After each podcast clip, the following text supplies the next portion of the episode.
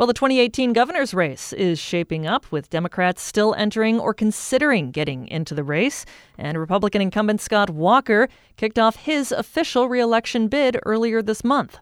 So, for a look at where things stand today, Marti Mikkelson checked in with J.R. Ross of WisPolitics.com for this week's Capitol Notes segment. In the early going, it seemed to be, among Democrats at least, that there's a perception that Andy Gronik, Milwaukee businessman, uh, Dana Wachs, a state representative from Eau Claire, and Tony Evers, a state superintendent, were kind of like in this top tier because they kind of got out earlier than other people. They had a campaign apparatus in place.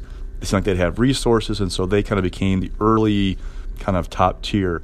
Since then, though, we've seen a series of other candidates announce, and there's this kind of jockeying going on for position. So, Mahlon Mitchell, for example, he is the head of the statewide firefighters union. He's perceived as somebody who could have a very strong candidacy in part because he has ties to organized labor, which even though they're not like they used to be in Wisconsin following Act 10, they still have you know membership lists. They can turn people out for primaries. They do have national organizations that can funnel money through them to help spend here in Wisconsin. So there's a an avenue for him there to be potentially have some good structure. Matt Flynn has gotten in, a former state party chair. He's got ties to Milwaukee money. Um, state Senator Kathleen Vinehout as somebody who has really worked the grassroots in recent years, but it's still kind of to be determined who will be in that top tier. And what we're really looking for are the campaign finance reports due in January.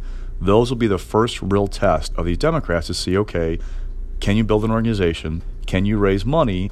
And by doing those things, show strength in this race that you're a credible candidate. On what issues will the Democratic challengers try to hammer Governor Walker? The early going is obvious that Foxconn is becoming an issue. They are trying to say that this is not a good deal for taxpayers, that takes too long for the state to break even. They raise questions whether Foxconn will actually deliver on its promises. So that's something that they're talking about. They will definitely talk about Governor Walker's job promise. Um, he said he would create 250,000 new jobs in Wisconsin's first four years. Well, here we are, six years in, and he has not hit that mark yet. So our job growth rate trails behind our neighbors, generally speaking, under Governor Walker. And then we'll have all these other kind of like issues that cater to certain audiences that I'm sure will pop up. Anything from, you name it, from infrastructure to abortion to school choice to uh, public education. I mean, just on down the line, there will be lots of other fights going on as well. At the same time, Governor Walker will be highlighting his strengths. So, what will be his message to voters? His message has been so far is there's more to be done. He's been ticking off those positive economic indicators, things like the unemployment rate being low, um, the participation rate, Foxconn coming, which to him is a winner um, that there are, I believe, 100,000 roughly available jobs in Wisconsin right now, according to the state website that kind of tracks them. And the issue, to according to Governor Walker, is not creating jobs, it's filling them. So he's been putting more efforts into workforce development and things like that. So he's going to tout property taxes on the median valued home in Wisconsin in 2018 will be lower or projected to be lower than they were in 2010 before he took office. Talk about that.